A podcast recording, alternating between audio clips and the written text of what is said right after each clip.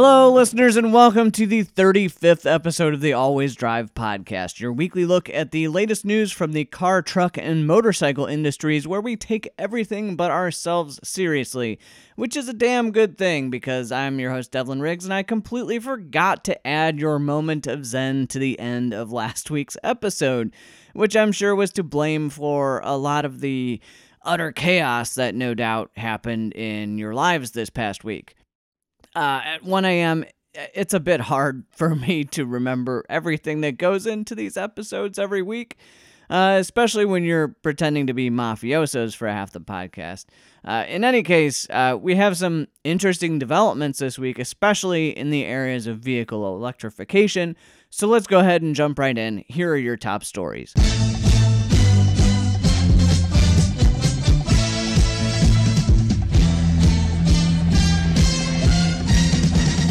Ford made some big waves this week when new CEO Jim Hackett announced his plans for how to move the automaker forward into the future. Uh, on Tuesday, some sweeping changes were announced uh, that would affect many vehicles and production lines uh, in an effort to slash costs by $14 billion. Uh, and also uh, setting up the company to succeed in an electrified future. Uh, as a few other manufacturers have announced recently, Ford's Ford's aiming to make greater use of computer aided design and and uh, digital testing to reduce development time by as much as 20 or 25 percent, uh, which will both reduce costs and reduce model lifespans. In an age where buyers are constantly looking for the newest, hottest thing, it certainly pays to be delivering that, and shorter development cycles will help Ford stay more competitive to that point, uh, the newest and hottest things are obviously SUVs and crossovers. So Ford is reallocating $7 billion from its car division to focus on the development of, you guessed it, SUVs and crossovers. Uh, while the growth of these vehicle classes has, has obviously driven many manufacturers to introduce new crossovers of varying sizes, we see this especially with compact crossovers. Uh, this is the first real announcement that the public's buying trends moving away from uh, car passenger cars and sedans is actually cutting into the development costs of cars. Um, I suspect that this has been the case uh, for a few other car makers, but Ford's really the first one to come out and say, "Look, you guys aren't buying cars, so we're we're not going to spend much of our time making them or developing them anymore." And although Hackett didn't mention any specific models on the chopping block necessarily, he did mention that the number of possible configurations for cars like the Fusion would drop from about 35,000 as it is now to just 96 possible configurations. Uh, so I, I, hope you like black paint and tan seats. Um, it's been suggested that we may also see Ford start to pare back on some of their vehicle offerings, some of their models. Uh, for instance, the Fiesta. We don't know if we're going to get the next generation Fiesta here. We know we won't get an ST, um, but will we be seeing as many Ford Focuses? Or um, are they going to pare back on the Fusion or the, the Taurus? You know, people aren't necessarily buying large sedans anymore. Uh, that is still very much up in the air. Um, but what they did say is that they're also going to be redirecting funds from uh, internal combustion development and, and focusing more into electrification in an effort to catch up with the brands like GM and Nissan who have passed them up in the EV race.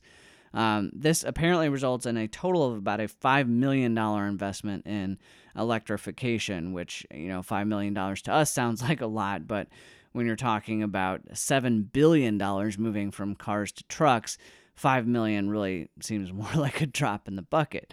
Um, all this isn't to say Ford isn't making any money right now. They they definitely are. When it comes to company shareholders, there's always more that they could be doing, and as CEO, that's Hackett's job to be doing more.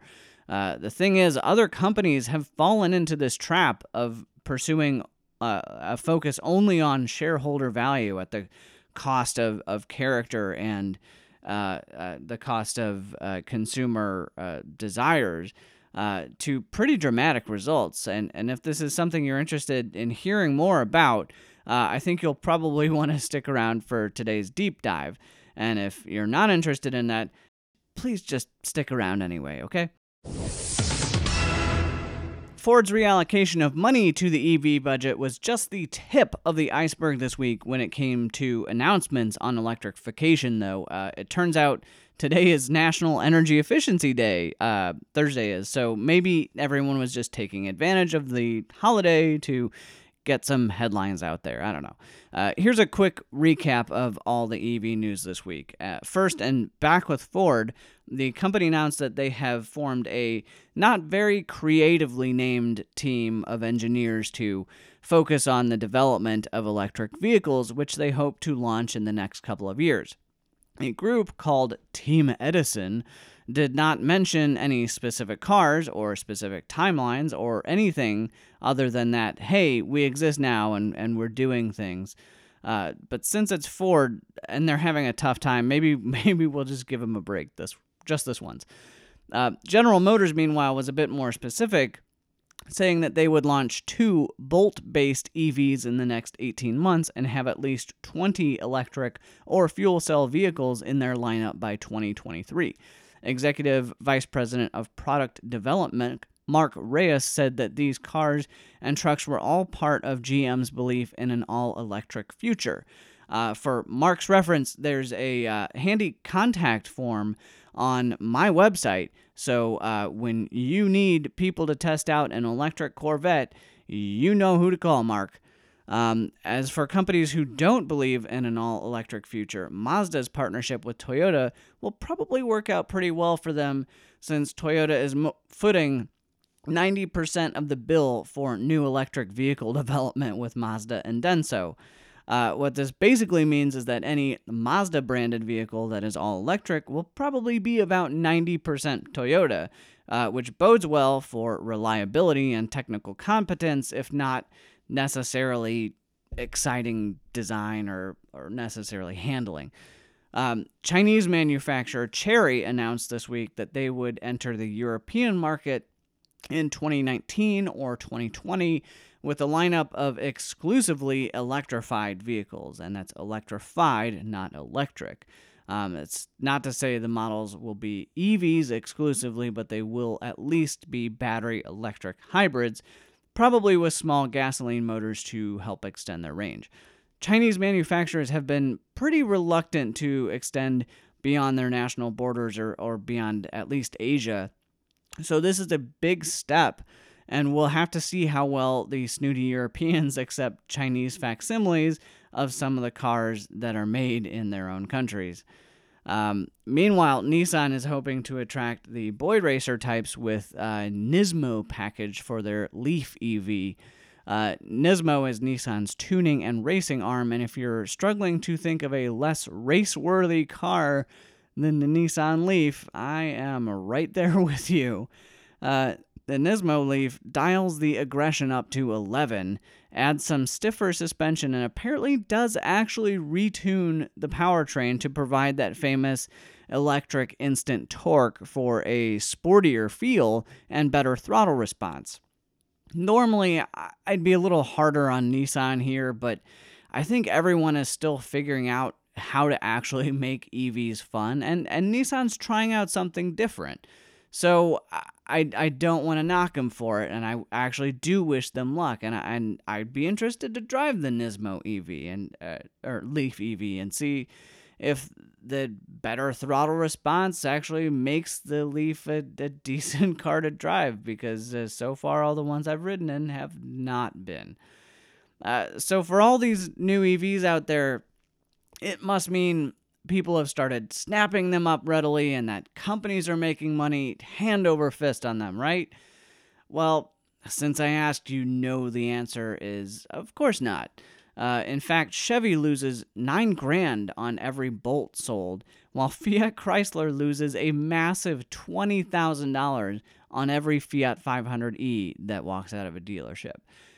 Batteries, they still haven't reached the point that they're per kilowatt hour cost is low enough to make them economically successful car- for car makers, um, where their their margins are high enough, or affordable for most buyers, at least without incentives or, or tax credits. So so why sell these cars at all? Basically, by getting these cars out there now, GM and Fiat and Tesla and others are demonstrating competence. They're they're building a track record of success and ironing out flaws for even better second versions of these cars when they actually become profitable. Not to mention that by by ramping up production now, companies can accelerate the economies of scale so that maybe they don't have to wait until 2030 before battery costs become manageable. So that's it for your top stories. Here are some quick hits.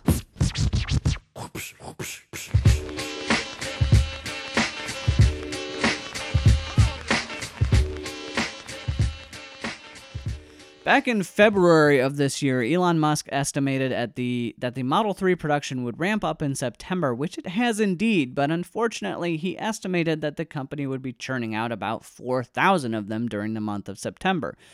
That estimate was revised to be 1,500 in August, which still proved to be too challenging to meet, even though you'd think that in August they would have had a pretty good handle on how things would be going the very next month.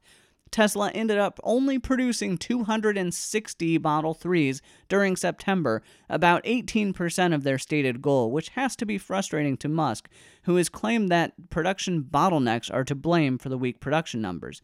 Thing is, any MBA graduate will tell you that there are many courses on how to forecast both demand and production, and there are a ton of MBAs out there. Hell, they even gave one to me. What's happening here is either Elon Musk is making up numbers or he's hiring the wrong people to execute on his vision. Either way, what we've gotten from Tesla is what we're used to getting an exciting new product, only much, much later than it was originally promised. One thing that might be distracting Tesla from meeting their stated 500,000 vehicle production goal next year is their other battery business, where they provide off the grid energy storage systems for commercial and residential applications. They're doing something pretty cool right now by sending a bunch of Powerwall batteries along with solar panels to power them down to Puerto Rico to help out with the recovery efforts down there. You may have heard that Puerto Rico's entire electrical grid was destroyed by Hurricane Maria. The island has an unprecedented opportunity to choose how to rebuild, and I'm certain a distributed, renewable, heavy energy generation network is probably the most attractive. To take full advantage of that, though, they'll need some energy storage options for when the renewables are generating more energy than is being used. And hey, guess what?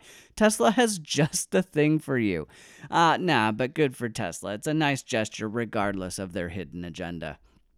So, you know how if you have a relationship with someone and they do some kind of shitty things that just make you no longer want to hang out with them, but you can't just call them out on all their shit because you have some mutual friends that you want to hang on to and your history goes back kind of far? Well, that's basically the exact scenario that's going on between Uber and their founder, Travis Kalanick, right now. Apparently, Kalanick tried to power play uh, the company by naming two directors to the board, which he can apparently still do, or rather could do. Uh, Uber's board has since voted to limit his power, effectively making him just a normal shareholder rather than one with some sort of superpowers. If the freeze out doesn't work, might I recommend the board look into the fade away and just pretend not to see Travis's calls or texts? I sort of made the executive decision not to cover recalls in this podcast anymore because of the sheer number of them these days.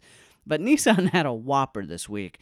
Uh, the company is recalling every single passenger car it sold in the past three years in Japan because apparently none of them ever received their final inspection, or maybe they did and they were not authorized to have had them. Uh, but anyway, this means 1.2 million vehicles are going to have to go back into dealerships for someone in coveralls to take a look around and say, yep, it looks just like the boys in assembly did their jobs. Go ahead and be on your way. The company is investigating whether this was a deliberate deception by people not doing their jobs or a simple oversight, and I think we can probably rule out the latter.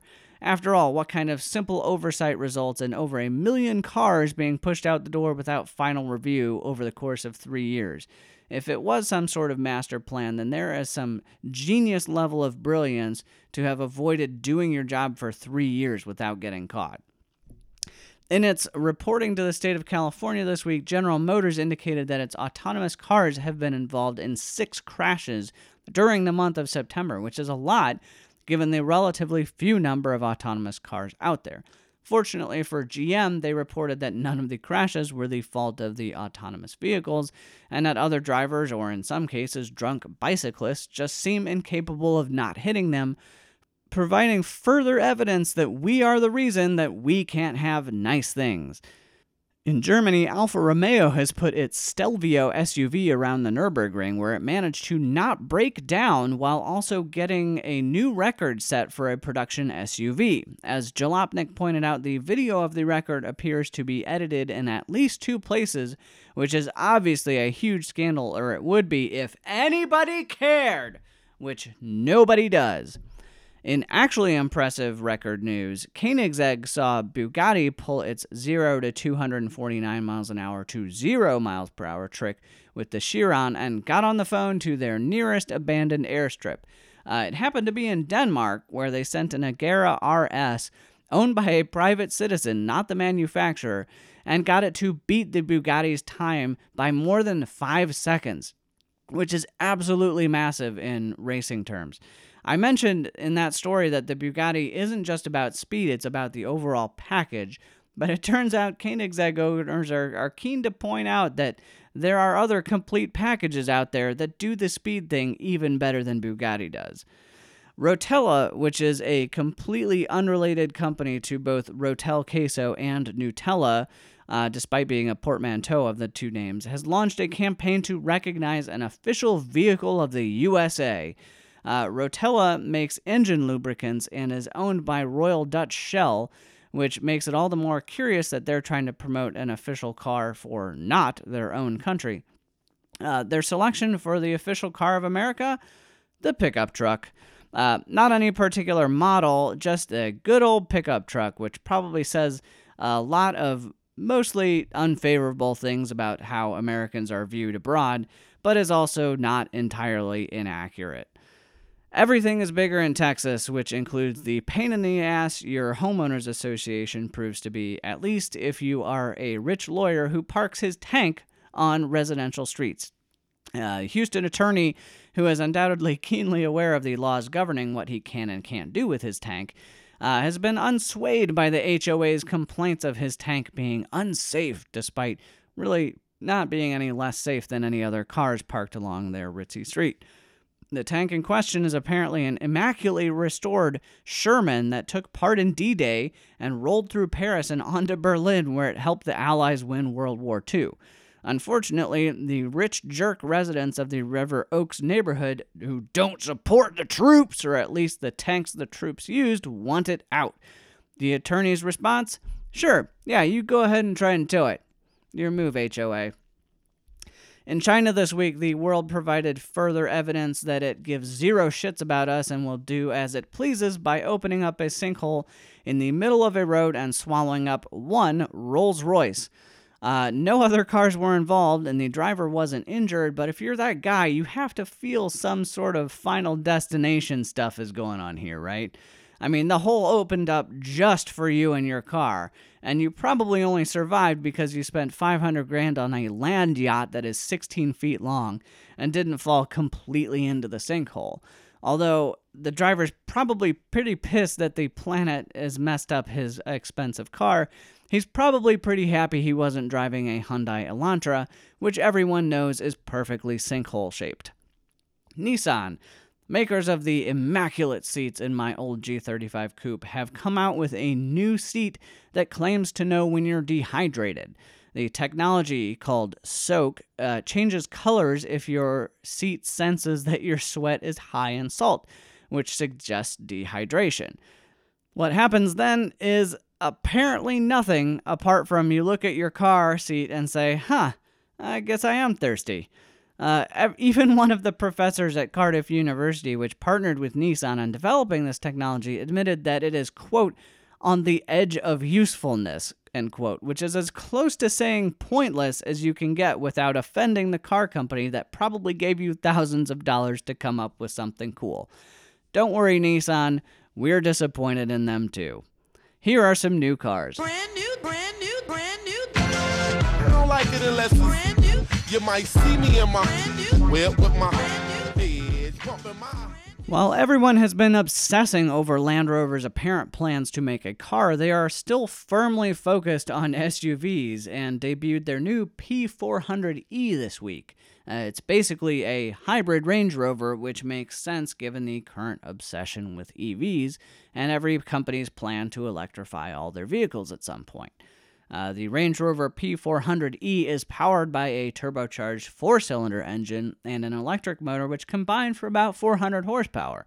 Uh, it has a pretty large 13.1 kilowatt hour lithium battery that allows it to travel 31 miles on EV mode, uh, which is great because it means you'll never hear it coming when the trophy wife hits and kills you in the supermarket parking lot while texting and putting on makeup.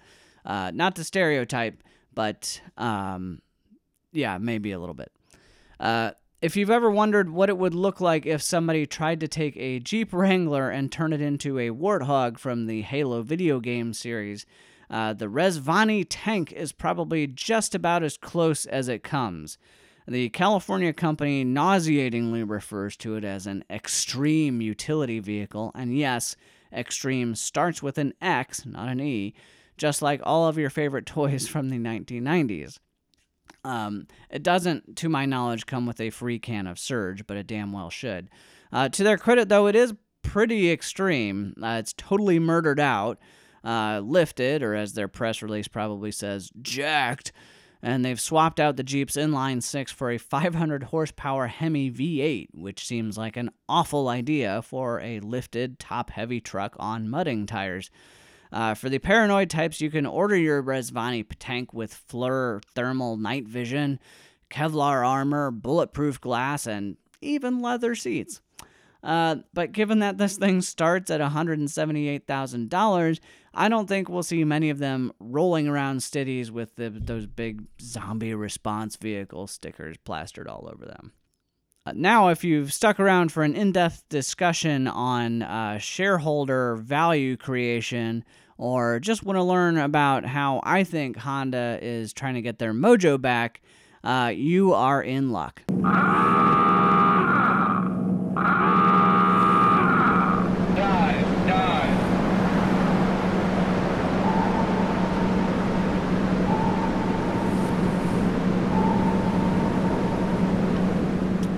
In Frankfurt, Honda unveiled its new urban EV concept, which I think was actually my favorite car from what turned out to be a pretty decent show despite nine manufacturers sitting it out this year.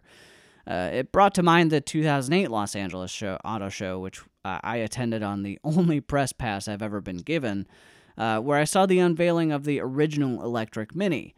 Uh, the similarities are obvious a small two door hatchback with quirky retro styling and an electric motor of unknown range or output. But it's where the differences are that I think make the urban EV a bit of a turning point for Honda, or at least it could be if they read the market and handle it correctly. Unlike many, Honda isn't known for its retro styling and quirkiness. It's just about as mainstream as it comes, so when they unveil a car that harkens back to their 1969 N400 or even a 1972 first generation Civic hatchback, you know that there's been a change in the mindset in the design department that allowed for such a radic- radical departure, not just from Honda's current design language, but from the body styles of most electric vehicles we've seen to date. The Prius, the Leaf, the Bolt, the Volt, Countless other EVs and hybrids all share the four door liftback look that's designed to maximize aerodynamics, but as a consequence, minimizes visual interest. The urban EV, on the other hand, takes aerodynamics and throws a fat, brick shaped car with traditional proportions and a modern take on retro styling at it, shattering the stereotypical green car design. You might expect that from Kia or Jaguar, but not from good old mainstream Honda. Sure, they tried and failed with the CRZ to shake up the hybrid game, but surely they've learned their lesson from putting out a half baked product bathed in nostalgia. According to a recent and excellent article by Reuters, Honda has learned a lot of lessons lately, and they're looking to act on and move on from. So that makes the urban EV concept even more relevant as a potential turning point. If you have the time and interest, by all means read the full story on Reuters, but the major theme of the story is that Honda lost their character in the pursuit of shareholder greed. Uh, starting around 2003, under then new chief executive Takeo Fukui, Honda began allowing the accountants to dictate design and kept tightening the purse strings until the cord snapped. Rapid cost cutting and unreasonable budget goals forced designers to reel in not just creativity, but luxury, and as their competitors surged forward to meet the standard that Honda themselves set, Honda were stepping back to ensure greater returns and provide greater value to shareholders. The company rested on its laurels, which ultimately cost them their coveted Consumer Reports recommended status, leading to costly redesigns just to catch up with the competitors that they themselves allowed to pass them. Executives at the time claimed they were trying to be too much like Toyota, whose market shares always eclipsed Honda's, but that's an excuse I just don't buy. While Honda was scaling back, Toyota was scaling up, coming out with vehicles like the FJ Cruiser and the MR2 Spider, while totally refreshing the Tacoma, Tundra, 4Runner, Camry, and others. If Honda had been trying to be Toyota, they would have been pushing the envelope that rather than rubber stamping all the old models and sending them out the door with minor facelifts and cheap interiors. So it comes down to shareholder greed and trying to maximize profits on the back of prior successes. But one need only look at this year's development in the stock market to prove that Honda could have continued to innovate without sacrificing value. Tesla, without making a single Model 3, at one point in 2017 had consistently higher market value than General Motors. And they did so based on innovation and market disruption. If Honda's looking for inspiration on how to provide value without sacrificing that character, they need to be looking at Tesla, not Toyota. Fortunately for Honda, their current CEO, Takahiro Hachigo, gets it. He's unshackled desi- the designers and is encouraging collaboration across their global studio locations, not to find the cheapest way to make the same car they have been, but to find the best car they can make to meet the evolving needs of their consumers. This not only creates shareholder value as a market leader, it honors Honda's tradition of innovation. Which leads us back to the urban EV concept a funky city car that checks a lot of boxes for today's young car buyers. No, it's not a compact crossover, but Maybe it has enough character to convince buyers they don't actually need an elevated ride height and compromised handling characteristics if they're just using it to get to Whole Foods and back. And since the platform is flexible, if Honda decides they want to make an urban EV CUV, they'll be able to. They've already announced an electric sport coupe that will be based on the urban EV concept, so, at least from an enthusiast perspective, Honda looks like they're finally heading in the right direction. Forward. So, this week has been pretty rough. Between Puerto Rico's devastation at the hands of Maria and the massacre in Las Vegas, happy headlines have been very few and far between. Uh, a painful reminder from these events is the unpredictability of life and how tragically it can be cut so short by any number of things. So, this week, for my call to action, I want you all to take stock of the important people in your life and go hug someone you care about, uh, your your partner, your family, friend, or even coworker. Unless they're Jerry Seinfeld, they'll probably appreciate it, and you'll appreciate knowing that you made someone's day better. Hugs, they're not going to solve the world's problems, but neither will the individual actions of my limited number of listeners. The least we can do, though, is make a few problems seem a little less severe by showing one another that we care about them. This week, we also saw the loss of Tom Petty, who is uh, one of my favorite musicians. Uh, his timeless classic rock has soundtracked many happy drive for me, and I know countless others. So, to honor his memory, I thought I'd play a bit of one of his best driving songs. Thank you all for joining me this week. We'll see you back here next week for episode 36. In the meantime, here is your moment of Zen.